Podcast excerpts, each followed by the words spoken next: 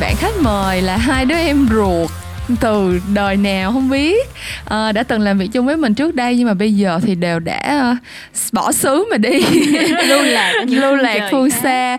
Và công việc hiện tại thực ra là cũng không phải hiện tại lắm, cũng có một đứa có bến đỗ rồi, nhưng mà cơ bản là hai bạn này thì đều đã có quá trình làm freelancer khá là nhiều câu chuyện drama muốn chia sẻ với chúng ta, cho nên là ngày hôm nay chủ đề của mình sẽ là đời freelance liệu có friendly. Ok Kim ơi, mình vô thôi. Ok, đầu tiên là giới thiệu hai bạn khách mời ha. Đầu tiên là bạn Trinh, thì nếu mà mấy bạn đã nghe kỳ chuyện ngành số 7 là về những câu chuyện nhân văn bán vaccine ngừa ung thư cổ tử cung thì bạn Trinh chính là khách mời trong tập đó. Yay. Ngoài ra là có thêm bạn Duyên An, là cũng là một bạn team member của mình, đã từng làm job ung thư cổ tử cung luôn, nhưng mà bây giờ thì đã rời xa mình để đi làm ở một công ty khác. Trời ơi, nói nghe đau đớn vậy. Xin chào mọi người. Ok, thì đầu tiên hết chắc là mình sẽ hỏi một chút xíu về background quá trình đi làm freelance của hai bạn làm freelance trong lĩnh vực gì và sơ là khoảng được bao lâu rồi? Chắc để em nói trước cho. Thì dĩ nhiên xuất thân từ producer thì em ra làm freelance cũng chỉ là làm production thôi. Nhưng mà ngoài ra thì em còn là làm luôn kim luôn cả viết content và biên kịch nữa, thì cũng chắc được 2 tháng hơn rồi. Ghê quá, dài dặn quá. Thì thật ra thì kinh nghiệm làm freelancer của em cũng không có nhiều lắm. Kiểu along the way làm copy thì em cũng nhận thêm một số những cái free, ví dụ như là viết music video hay là nói chung là những cái mà content nữa. Nhưng mà em cũng có một số kinh nghiệm làm với các bạn freelancer khác. Thì nó cũng có những cái trắc trở. Yes, nên bây giờ mình nghe được từ hai point luôn. Tức là một point là thuê freelancer và một point là freelancer đi làm cho người thuê. Sẽ okay. Thấy được cái drama như thế nào. Rồi, vậy thì đầu tiên chắc là thật ra Kim nghĩ câu hỏi mà rất là nhiều bạn mới ra trường hoặc là chưa đi làm freelance bao giờ sẽ muốn hỏi là cái nghiệp làm freelance, cuộc đời làm freelance nó bắt đầu như thế nào á, kiểu như là làm sao có được khách hàng hoặc là làm sao mình nhận được project hoặc là như thế nào á. Cái này nha, thì theo kinh nghiệm của bản thân á thì em thấy là cái nghiệp freelancer nó đến rất là tự nhiên. Nhưng mà ý là thứ nhất á là kiểu giống như là thường thì nó sẽ bắt đầu với lại cái công ty mình đang làm hiện tại á. Tức là mình đi làm ở đó một thời gian và họ thấy mình perform tốt, thì sau đó thì khi mình rời đi thì có thể là những anh chị đồng nghiệp cũ có thể sẽ contact mình cho những job cũ, cho những job freelance. Hoặc là thứ hai thì tại vì em có một cái giai đoạn là em gap khi mà em chuyển công ty á, thì giai đoạn đó mình bị túng thiếu. Kiểu giai đoạn đó là mình tập trung mình làm cái personal project của mình, nhưng mà lúc đó thì cơm áo gạo tiền thôi các chị ạ. Nên là mình phải rải nem cạt khắp nơi. Nói chứ thật là mình hỏi mọi người coi là có job freelance không. Còn Trinh thì còn sao? Em thì cái nghiệp freelance của em là do em muốn, là giống như là em cũng đi làm công ty mấy năm rồi mà cũng không có được có thời gian tự do. Thì thành ra là muốn có thời gian tự do mà vẫn muốn có tiền thì phải là đi làm freelance thôi. Thì cái việc làm freelance của em á, thì nó cũng giống như ngang thôi, nhưng mà được cái là không bắt nguồn từ công ty cũ mà bắt nguồn từ các công ty khác. Nghĩa là nói chung là trong quá trình mà làm job á, thì có quen đạo diễn này đạo diễn kia, sản xuất này sản xuất kia, xong rồi bỏ ngỏ. Các bạn đừng coi thường những lời bỏ ngỏ nha, bỏ ngỏ rất lâu rất là có giá trị. Ví dụ như em cứ hay nói lâu lâu có job kêu em nha, cái là đúng cái là lâu lâu cái người ta cứ inbox mình, ví dụ mình đang làm rồi thì thôi, không thì người ta lại inbox tiếp. Tại vì các bạn biết á, thị trường này rất là thiếu người, nên là chỉ là người ta không có tiền trả full time thôi, chứ trả part time thì đầy hết á. Nên là mà nhất là freelance còn bị ép giá nữa, cho nên ai mà làm được freelance là người ta kêu hoài. Không, thật sự câu chuyện mà người thất nghiệp thì cũng có, nhưng mà vấn đề là vẫn luôn luôn thiếu người là có thiệt á. Tại vì cơ bản là cái người mà làm được việc á rất là ít luôn, kiểu giống như là đã biết việc, đã quen việc rồi là mà làm được 1-2 lần là người ta sẽ rất là muốn kêu lại á, kiểu như là đúng người rồi. Ta không có... Nhưng mà nó chỉ ở cái ngưỡng đó thôi Kim, tức là freelancer thì cũng là tức là theo em thì nó được xem với part time á, là nó trực vẫn mãi chỉ ở vị trí đó thôi, còn muốn lên full time được rất là khó. Full time thì thường sẽ bắt đầu ở vị trí intern đối với những công ty lớn, hoặc là sau đó vô vị trí nào đó nhỏ xíu thì mới bắt đầu được. đó, cho nên cái đời freelancer nó cũng nghiệt ngã lắm chứ nó không phải đơn giản. Nếu vậy bây giờ hai người đều đã từng đi làm freelance và đều đã từng đi làm công ty thì pros and cons của hai cái vị trí này như thế nào? Khó quá vậy, cuối giờ rồi mà Kim bắt em kể bản nữa Kim. Công việc kể bản quen thuộc. Hay bây giờ mình hỗ trợ lẫn nhau. Mình hỗ trợ đi. Thật ra là chị cũng có thời gian đi làm freelance. Tại vì hồi lúc mà đi du học ở bên Úc á, thì chính phủ Úc quy định là chỉ được đi làm có 20 tiếng một tuần sau giờ học thôi. Cho nên là nếu mà không nhận job freelance thì cũng rất ít công ty mà họ willing để mà họ nhận người mà chịu đi làm ít thời gian như vậy. Thì chị nghĩ là cái rõ ràng là cái mà thúc đẩy mọi người đi làm freelance nhất chính là câu chuyện timing, tức là thời giờ giấc của mình có thể tự do, mình ngủ trưa mộng ra tới 12 giờ trưa mình dậy, miễn sao là ví dụ như mình không trả deadline, hoặc là mình vẫn ví dụ như là khách hàng hẹn giờ đó giờ nọ đi họp, mình dậy đúng giờ mình đi họp này kia là được rồi. Thì cái timing là cái câu chuyện rất là gọi là cái pro lớn nhất của việc đi làm freelance. Với cái pro thứ hai nữa là thật ra làm freelance nó được một cái là cái nó tới những cái lúc mà mình cũng rất là mình không có lường trước được á, kiểu như là có những lúc cạn kiệt tiền nông, kiểu giống như là ngày hôm sau là hết sạch tiền rồi, cái tự nhiên nó pop up lên một cái project, cái tự nhiên cái mình lại có tiền, kiểu như là nó như là thật ra cái đó tính là con thì cũng được đi, tại vì nó không có phải là một cái thu nhập ổn định mỗi tháng, nhưng mà làm freelance được cái là mỗi lần mình thanh lý được các project nó gửi về một cục tiền thì mình cũng vui kiểu như thì nói chung là cái thời điểm mà làm freelancer không bắt buộc phải là đang làm full time hay không làm full time, nghĩa là nó cứ pop up vô thì mình làm thôi. Nhắc vụ tiền mới nhớ ngày xưa nè, em cứ làm xong rồi em nhận job thu voice á, thì cứ thu voice thôi, xong nhưng mà đến lượt cái chuyển một lần một đống tiền mà không biết thu hồi nào, không biết là bao nhiêu, không biết ta có ăn vàng mình không, hoặc là người ta có chuyển dư không cũng chả biết nữa, nói chung có tiền thì xài thôi. Ghê lắm, bạn em á đi làm freelance xong cái một lần nhận một cục tiền, cái xong mừng quá trời mừng luôn, cái ai ngờ qua ngày hôm sau nó kêu em ơi chị chuyển dư. Em chuyển lại cho chị một nửa. Nghiệt ngã thật sự, tội nghiệp. Thì với em á thì có thêm một cái điểm pro của freelancer, có nghĩa là em được làm thêm những điều mà em nghĩa là không có nhiều thời gian để làm nó. Ví dụ như là em làm producer đi, nhưng mà em cũng đam mê của em là đọc job làm voice talent á, thì lúc mà làm producer đâu có thời gian làm đâu, thì em được đọc nó thêm, thì em cũng được practice, hoặc là như ngày xưa em học văn đi thì cũng ra trường cũng đâu có được làm đâu, thì cũng sẽ có thêm thời gian để viết, để biết là mấy mốt concept hay là copy nó gửi bài mình còn biết là cái này viết hay hay dở. Với lại thật ra cái skill mà mình được luyện tập nhiều á, nó không muốn mai một đi. Thật ra cũng là một cái pro chị định nói luôn á, là làm ở công ty á thì tất nhiên là job giao về là mình phải làm thôi á, còn thật ra là mình làm freelance thì cũng có một chút xíu cái room để mình chảnh một tẹo. Kiểu như nếu mà đợt đó mình đang rủng rỉnh, mình không có quá thiếu thốn thì gặp con khách hàng nào nói chuyện không ưa mình không thèm làm hay là gì luôn. Cho nó đi tìm freelancer khác. Mà với lại là thật ra là em thấy nếu mà làm được freelancer, ngoại trừ cái chuyện cơm áo gạo tiền khi mình đang không có job, nó khác với cái đoạn mà mình đang có quá trời job ở công ty nhưng mà mình vẫn làm vì đam mê. Tức là thấy lúc đó mình super power luôn á các chị, kiểu giống như làm á, kiểu ban ngày thì kiểu làm việc công ty, còn tranh thủ những lúc chạy ra toilet rep mail cho khách hàng freelancer.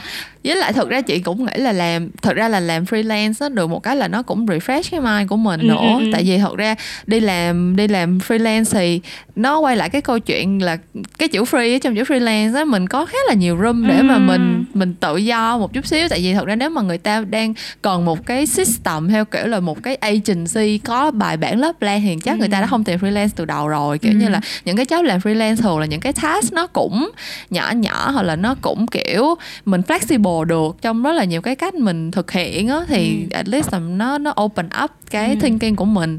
Còn quay lại cái chuyện cons thì tất nhiên là đối với một đứa kiểu như là để nước tới chân mới nhảy như tao thì đi làm ở công ty mỗi ngày bị giận đầu dạy thì mình lúc nào mình cũng ở trong cái mood là tới ngày đó giờ đó là mình quay mình bản vô mình làm hoặc là đi họp kẻ bản cái thứ. Nhưng mà làm freelance thì có nhiều khi dồn cục lại, kiểu giống như là nhận hai cái project đúng không, cái mình nhận một hai project mình nói ok có hai cái project thôi mà tới tận tận cuối tháng mình mới phải nộp này kia, xong cái along the way không hề làm gì hết, cái tới gần tới ngày còn 2 ngày project đẹp đẽ luôn. Đúng, mà em thì nói chung là em cũng rất hay dạy Kim, tức là em nhận brief thì em nhận rất say mê. Nhưng mà cái khoảng thời, tức là cái khoảng thời gian ví dụ như là 2 ngày sau khi mình nhận brief á, là mình rất đam mê. Đúng. Và 2 ngày ngay trước khi mình trả bài á là mình kỳ vật vả chân lên cổ, nhưng mà cái khoảng ở giữa là cái khoảng mà không làm nhớ luôn, thậm chí em không nhớ luôn Kim. Nói chung là kiểu em làm job mà viết mấy cái content cho nghệ sĩ hài đồ, nói tức là em viết theo pop up, tức là lúc nào em pop up lên thì em viết thôi, còn em không biết viết thì em ngồi không chơi vậy, hoặc là em chán, nghĩ tới là thật sự chán. Trong khi trước đó là viết brief đồ, người này cũng nổi tiếng, người kia cũng nổi tiếng, mình được viết cho họ nói đồ, nghe đam mê lắm, nhưng đến lúc cần viết không viết được. Cái là quên. Các chị kỳ vậy. Chứ mà sao? Trời, em rất là siêng năng các chị ạ. Tại vì em nhớ có một lần có một job, cái job đó nó giống như là nó không phải là cái chuyên môn đó giờ em làm là copy á, nó là content. Kiểu nhưng mà lúc đó em nhận thì kiểu ok, đây là một cơ hội để mình explore thêm và mình kiểu sẽ master hơn về content. Thế là nhận, và kiểu lúc đó là em cùng với một anh senior khác kiểu spend cả ngày thứ bảy và chủ nhật ở cà phê để mà có thể brainstorm content angle cái kiểu, rồi xong đi làm về, rồi xong ở lại, xong rồi làm deck, xong rồi review với ổng đến 1-2 giờ đêm. Nói chung là say mê chăm chỉ. Thật ra khó có ai mà làm freelance mà discipline được vậy lắm á, kiểu như cái tính kỷ luật khi đi làm freelance là cực kỳ cần luôn ấy. Tại vì nếu mà thật ra kỷ luật không phải là kiểu là thời gian, kỷ luật về tiền nữa. Giống như nãy mới kể cái pro là một lâu sẽ nhận được một cục tiền, nhưng mà nếu không có tính kỷ luật á, kiểu như là thì sẽ không nhận được. Hoặc là nhận nhỏ giọt. Nhưng mà có khi nào mình thất bại chưa? Ý là có khi nào mình bị trễ deadline chưa ta? Thật ra chị làm freelance chị cũng hay bị trễ theo, nhưng mà không phải là kiểu là trễ theo cái kiểu là banh chành vào trái của người ta, mà kiểu như là along the way có những cái milestone kiểu như là ngày đó ngày nào phải gửi lại round 1 hay là gì đó, nhưng mà kiểu mình chưa rồi. Chứ còn cái kiểu như là chạy ví dụ như là project tới ngày đó ngày nọ phải kick off phải gì thì tất nhiên là không làm trễ cái chuyện đó được. Trời, làm freelance uy tín đặt lên đầu, đúng. Làm banh một project một cái mãi mãi không bao giờ nhận được job nữa. Không, mà với lại là em nghĩ cái gọi là sao, cái khối lượng công việc mà giao cho một freelance á, em nghĩ cái người mà làm với mình nhiều người ta sẽ biết á, hoặc là cái giống như ví dụ em mà muốn book một freelance nào thì em biết cái nớp người ta là sao thì đúng em rồi. Sẽ book vậy chứ thật ra nếu mà người ta kỷ luật có Kim, người ta đã không nhận job freelance, tại vì làm full time là dắt dơn chân lên giò chạy rồi, làm sao mà dắt giò lên cổ chạy rồi làm sao mà mình có thể làm freelance được nữa. Thì anyway em nghĩ là nếu mà làm freelance thì kiểu em thấy giống như Kim nói, em vẫn thích phát huy chữ free hơn. Tức là free nghĩa là sao? Nghĩa là em mà nhận job freelance rồi thì phải cho em thời gian, phải cho em cơ hội. Nghĩa là ok bây giờ anh muốn em viết A, B, C gì đó cũng được, nhưng mà phải cho em cơ hội để thời gian để em ngồi em nghĩ hay là sao đó. Anyway cũng có lúc trễ chứ không phải không, nhưng mà mình sẽ deal. Ví dụ như người ta cho mình 10 ngày thì mình có thể deal là nên 10 ngày không kịp hay là 12 ngày tùy vào khối lượng công việc. Thì cũng với lại thật ra mình cũng là con người thôi mà đúng. Những cái mà làm về creative nó rất là khó, kiểu thật sự là nói chung là Duy Nga nó làm chúng ta nó cũng biết là kiểu như là tao bị bệnh perfectionist á, kiểu như là có những cái idea mà thật ra là đem bán thì cũng ok đặng được, nhưng mà thật ra mình không có hoàn toàn happy á. Mà nếu mà là một cái job mà làm full time á thì cái đó là nguyên cái team rely on mình, kiểu như là tới ngày tới giờ cao hối bài rồi bên này bên kia hối bài thì mình phải nộp thôi. Nhưng mà làm freelance chỉ có một mình chịu trách nhiệm cho cái project đó. Nếu mà cái project đó mà tao cảm thấy không có happy 100% á thì tao sẽ cảm thấy rất là khó chịu á, kiểu như là không có một cái ranh giới gì để mà push mình là tới đúng ngày đó mình phải nộp bài. Cho nên là và cũng không phải là nguyên một team xúm vô, mà chỉ có một mình uy tín của mình, một mình tên tuổi của mình attach vô cái project đó thôi, nên là kiểu như là mình rất là muốn vô thì mới bán được. Đúng, mình rất là muốn là mình phải push nó tới cùng ấy.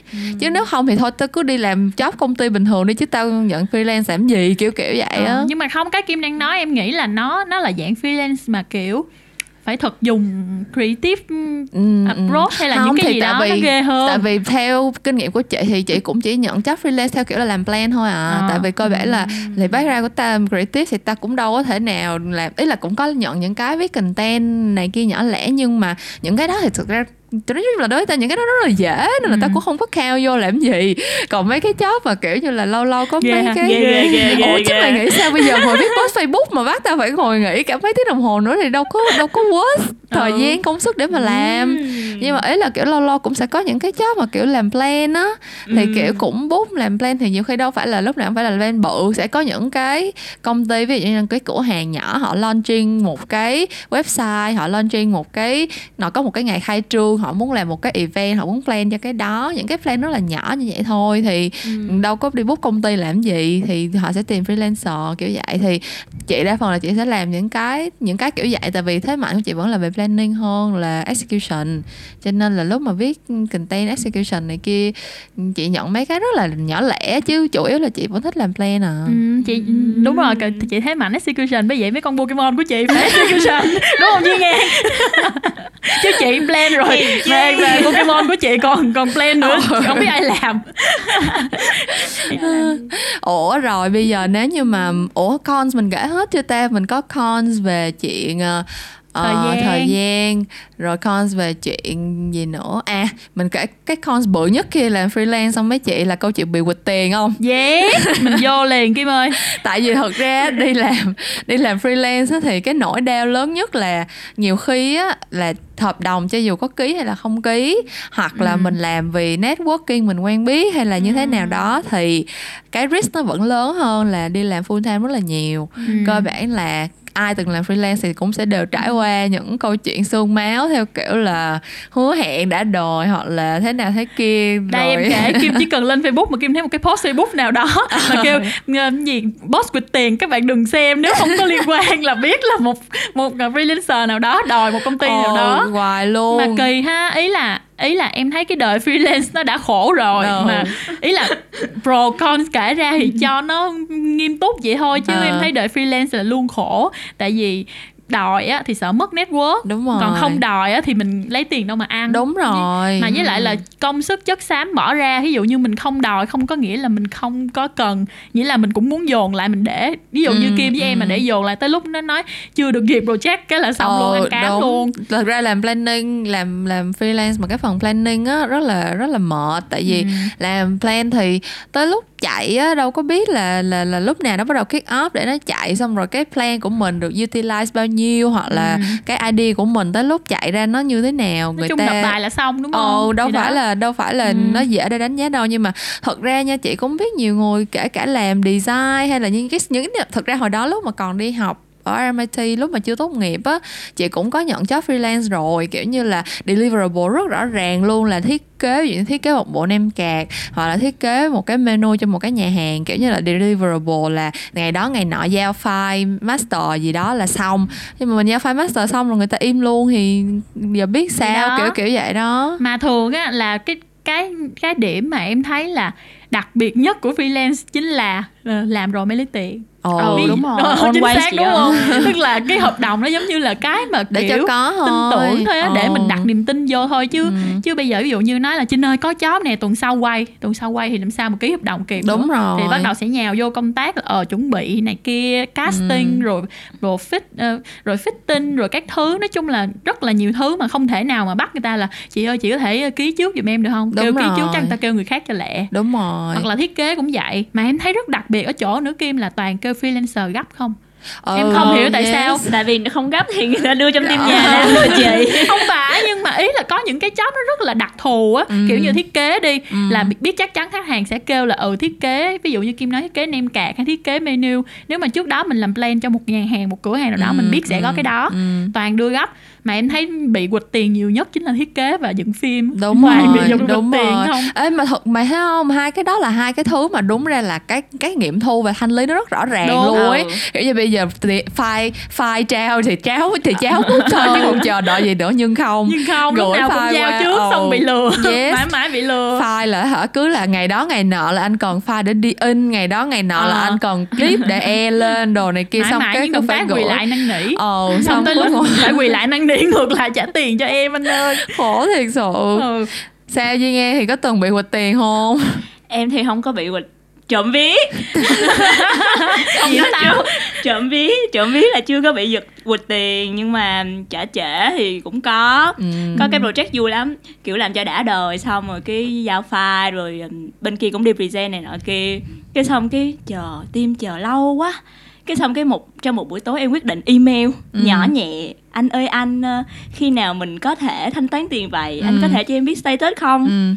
Cái xong cái sáng mai anh đã rối rít xin lỗi. Trời, sorry em nha. Cái gì? Thật ra bên anh chưa làm hợp đồng, để anh kêu bạn ở cao làm hợp đồng liền cho em. Trời ơi. Không hỏi là chắc không làm luôn. Không nhắc là thôi luôn hả? Kiểu nhắc ra xong cái anh mới rối rít anh đi làm hợp đồng. Trời ơi. Ê mà tụi bay có follow cái group đó là trong ngày nó có mấy cái lý do kế toán bên anh đi đẻ rồi. Hoặc là giám đốc anh đi tuần trăng mật, không hiểu luôn.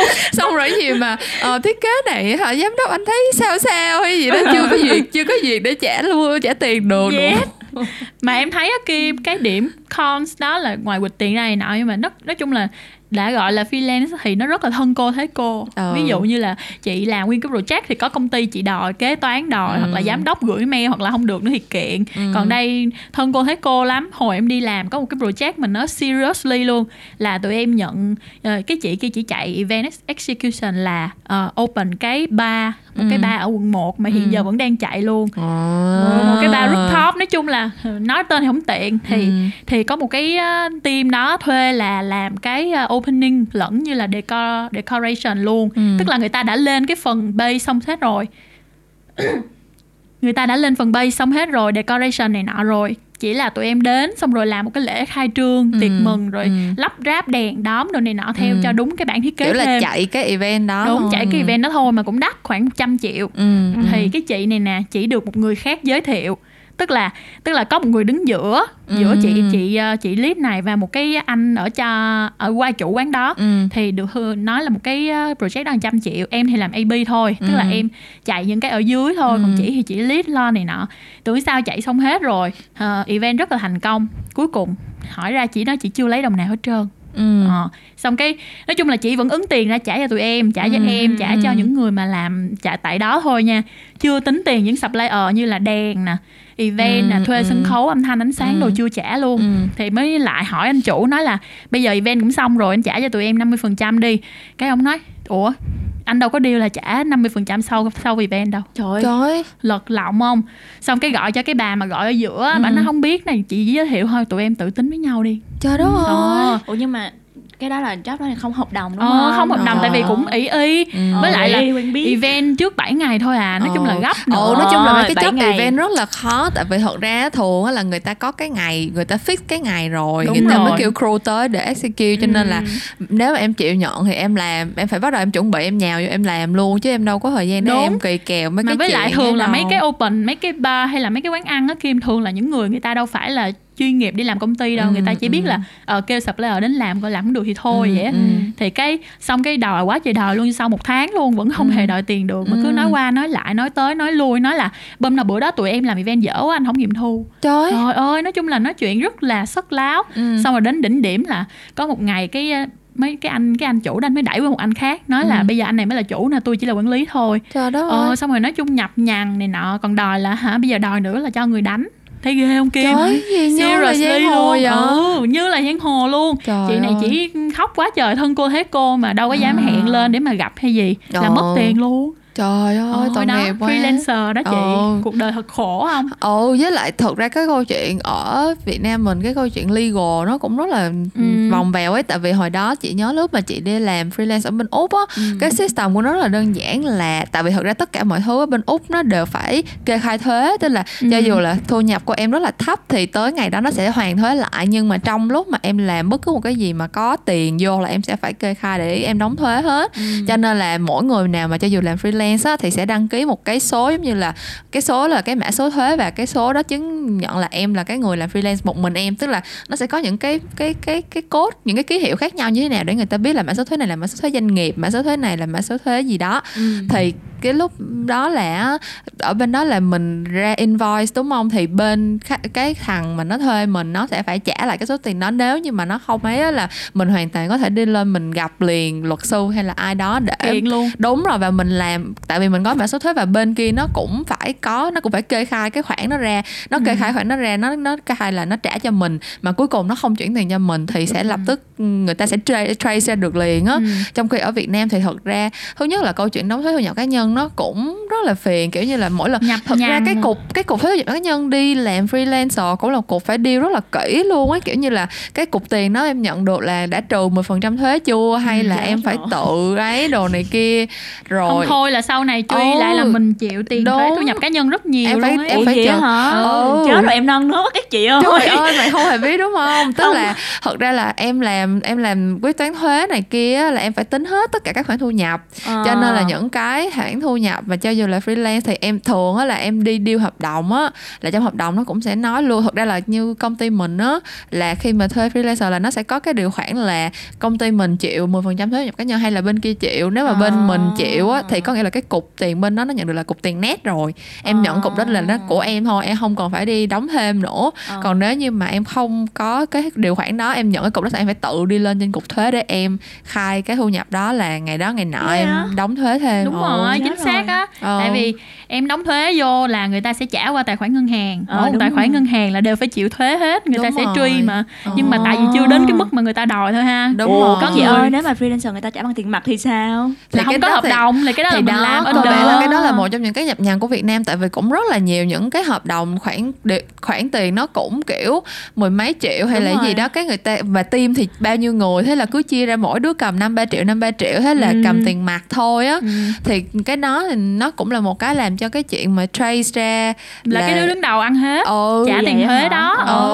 Xong rồi chưa kể là trả tiền mặt như vậy xong rồi không có giấy tờ gì hết, tới lúc sau này lật lại, giả sử như là nó thanh toán cho em, nó nói là bây giờ anh thanh toán 7% hợp đồng nè, xong cái nó đưa tiền mặt, cái lúc sau em không có chứng từ gì hết, em quay lại em nói anh ơi còn 7% đâu, cái nó là ủa gì anh đã đưa rồi mà này kia kia nọ. Nói chung là tại vì ở Việt Nam mà cái chuyện mà vẫn còn xài tiền mặt và cái chuyện thuế thu nhập cá nhân nó bị nhập nhằn, cho nên là khó lắm. Chính xác, kiểu như là làm freelance mấy cái đó đúng khổ ở chỗ là nếu mà deal kỹ rõ ràng hợp đồng thì bên kia thường sẽ không đóng thuế thu nhập cá nhân. Đúng rồi, nếu không deal rõ hợp đồng thì bên kia trả cho mình cục tiền mặt nhưng mà rất dễ bị giật. Đúng rồi, nó sẽ có những cái điều rất là khổ tâm. Nên là thường á, qua bao năm sương gió làm freelance thì em chỉ nhận làm freelance cho bên nào quen thôi, tức là mình biết rõ là công ty đã ở đâu, hoạt động như thế nào, rồi và người ta cái tiến trình trả tiền như thế nào, nghĩa là ít nhất là cũng không trễ hơn 1 tháng chứ. Nghĩ sao nếu mà mình đi làm một cái production mình quay xong mà thường là tụi em toàn quay trễ, không kia quay từ sáng sớm đến tận tối muộn, mình đi quay hoài mà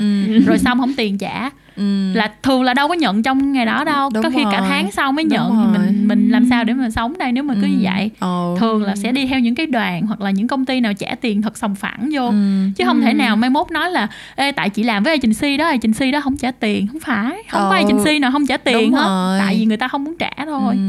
Với lại thật ra nữa là câu chuyện đi làm freelance là nói chung là phải chọn mặt gửi vàng rất là nhiều á. Cơ bản là nói chung là người quen rồi network này kia, nhưng mà người quen thì cũng có người quen this, người quen that, đúng không? Kiểu như là nhiều khi mình thấy là cũng quen cái mình nhận, nhưng mà thật ra mình không biết là cái bên người quen của mình nó lại như thế nào dẫn nữa, mình qua một cái mối khác, và cái mối đó thì lại là không hề quen biết cho gì. Nên là trời ơi, đúng là kiểu nightmare luôn ấy.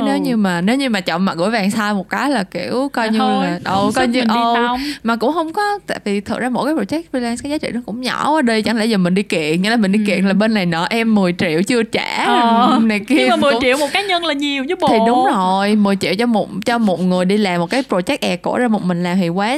Với lại thật ra nữa là cơ bản không phải là mình cái tiền tất nhiên là mình còn, nhưng mà không phải mình ức nữa, kiểu như là công sức mình bỏ ra. Xong rồi nó sẽ dẫn tới hệ lụy là tới dịch project sau mình sẽ không có đè cổ rồi mình làm thật fully nữa, mình chỉ làm thật sành soạn sau đó rồi mình gửi thôi.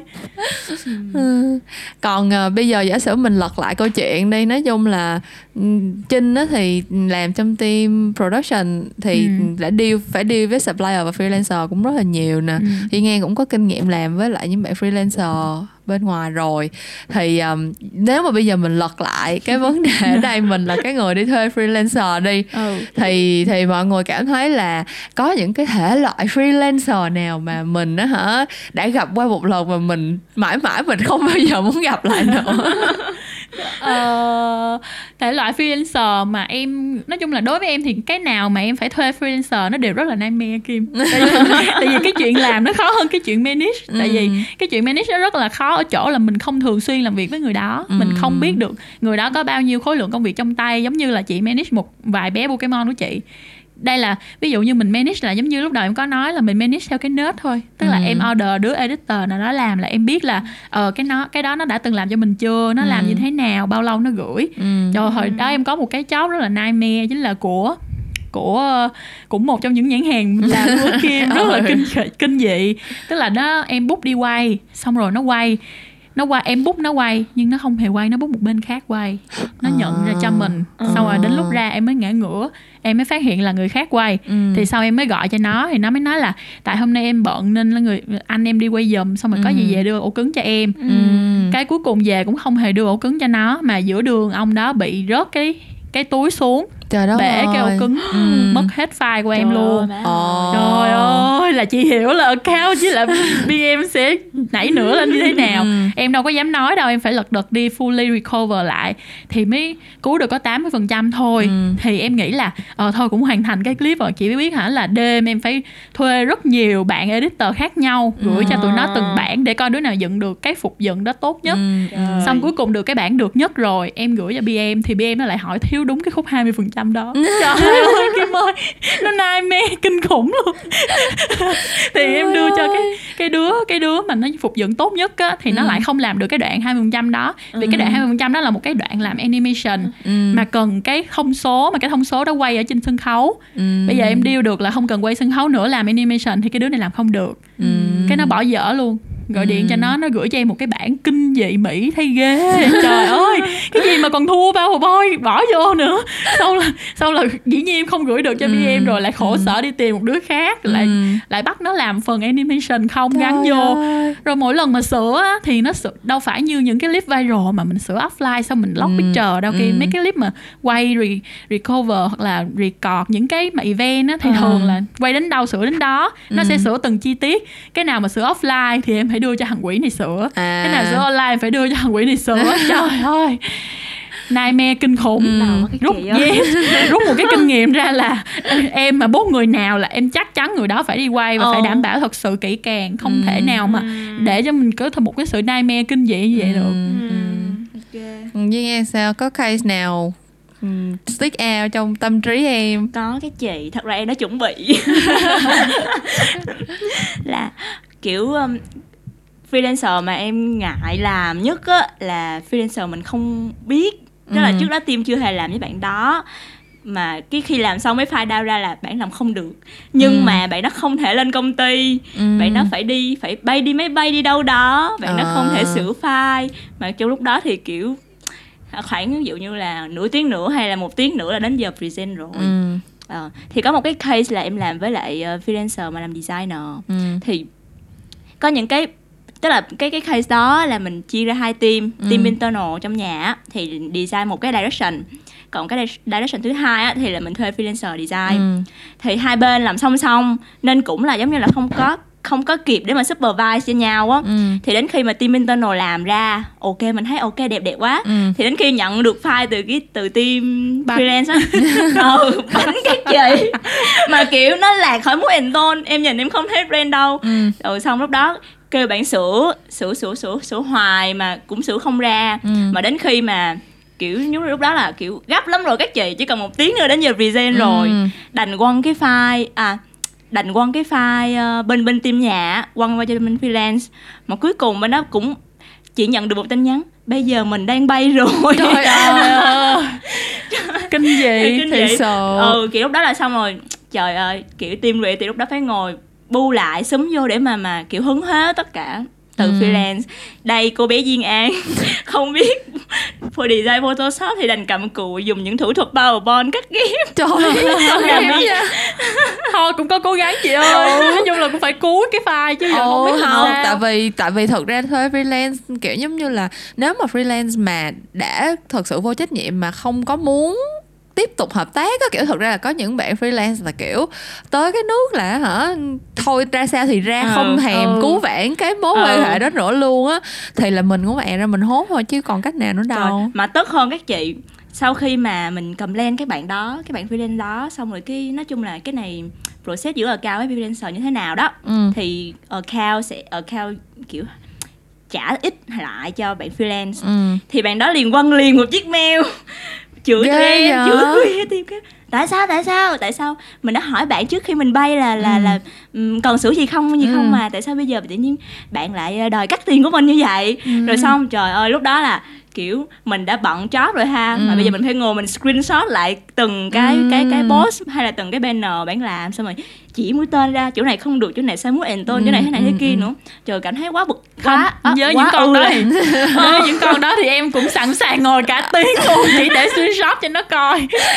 Tại vì mình hiểu là ý là mình làm freelance mình cũng không muốn bị feedback nhiều, tức là gửi bài xong là feedback chừng 2 lần thôi là bắt đầu nản rồi, tại mình cũng đâu phải mình cũng gửi đại gửi đùa đâu, đằng này gửi 3 lần hay là 2 lần gì đó thì cũng phải sửa cho nó xong chứ, còn sửa không xong mà em cũng sợ nhất là sửa lạc mẹ nó muốn tên hoặc là lạc đúng hết rồi. Những cái mình feedback á thì xong mình ý là mình vừa phải coi cái mới nó sửa, vừa phải thấy những điểm nhỏ nó chưa hề sửa xong. Đúng rồi kiểu em compare rất là cực luôn á.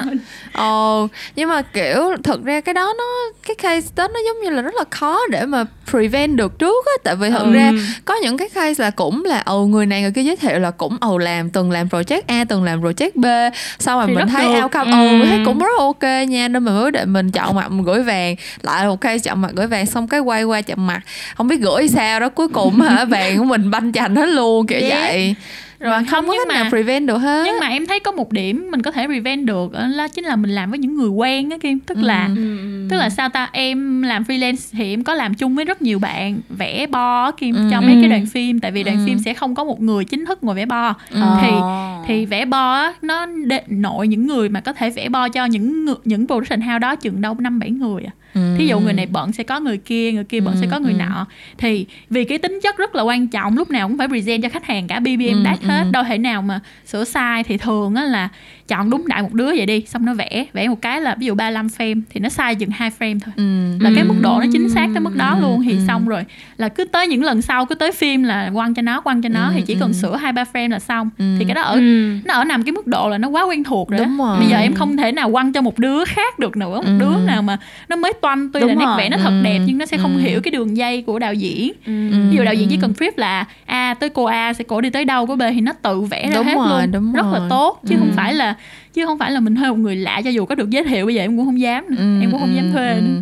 Với lại thật ra có những cái thứ mà kiểu nếu như mà người ta làm quen rồi á, thì người ta không hiểu, người ta biết cái cách hỏi lại để mà ra được cái thông tin người ta cần. Chứ còn có những cái bạn thật ra là không phải là bạn không có khả năng, mà vấn đề là tại vì bạn không có quen làm với mình, hoặc là bạn không có quen với cái khách hàng này, hoặc là bạn không có quen với lại cái scope of work này. Đúng rồi.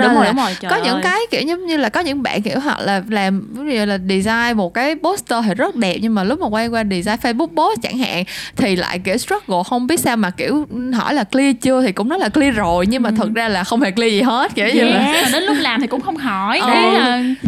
Ý là mình nói thì mình cũng không thể nào biết được những khó khăn của bạn trong lúc làm, mình cũng chỉ cố gắng nói hết những cái brief mình có thôi. Đúng nhưng rồi. Mà đến lúc mình không có nghĩ là cái đó là cái bạn cần biết, hoặc là mình không biết là cái đó là cái bạn chưa clear chẳng hạn. Đúng rồi.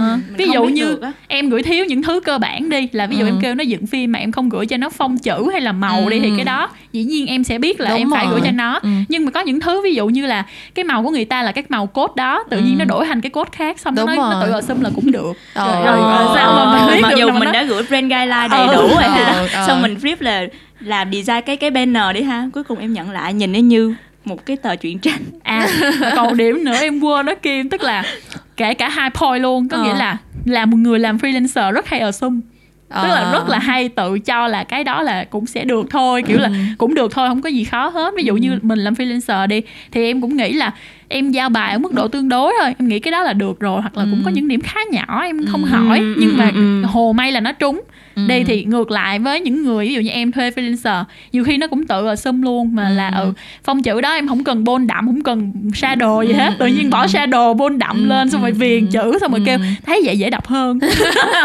Trong khi mình đâu có cần đâu. Không, cái đó là cái vấn đề về communication á, tại vì chị thấy là một trong những cái point mà cái này quay lại cái câu chuyện so sánh giữa chuyện đi làm freelance với làm full time á, thì khi mà làm full time á em có nguyên một cái team đó rồi, cái team đó lúc nào cũng là những người đó, và khi mà em brief cho những người đó thì họ sẽ hiểu cái ý em muốn, hoặc là thường là ví dụ như cái team đó, ví dụ team design trong công ty mình đi làm cái khách hàng đó thì thường là sẽ gắn bó với khách hàng đó nguyên một cái campaign luôn, và họ sẽ biết là cái element nào là cái element mà phải giữ lại, cái element này là cái element không để giữ lại được. Ví dụ như là hồi lúc mà mình quay qua cái clip, hình như clip đó chị không quay với Trinh, cái chị quay cái series clip cho bánh Cosi của Mondelez đi, thì thực ra là cái bạn nhân vật đó hoàn toàn là nhân vật character, là fictional, mình tự dựng lên một cái series character cho brand Cosi.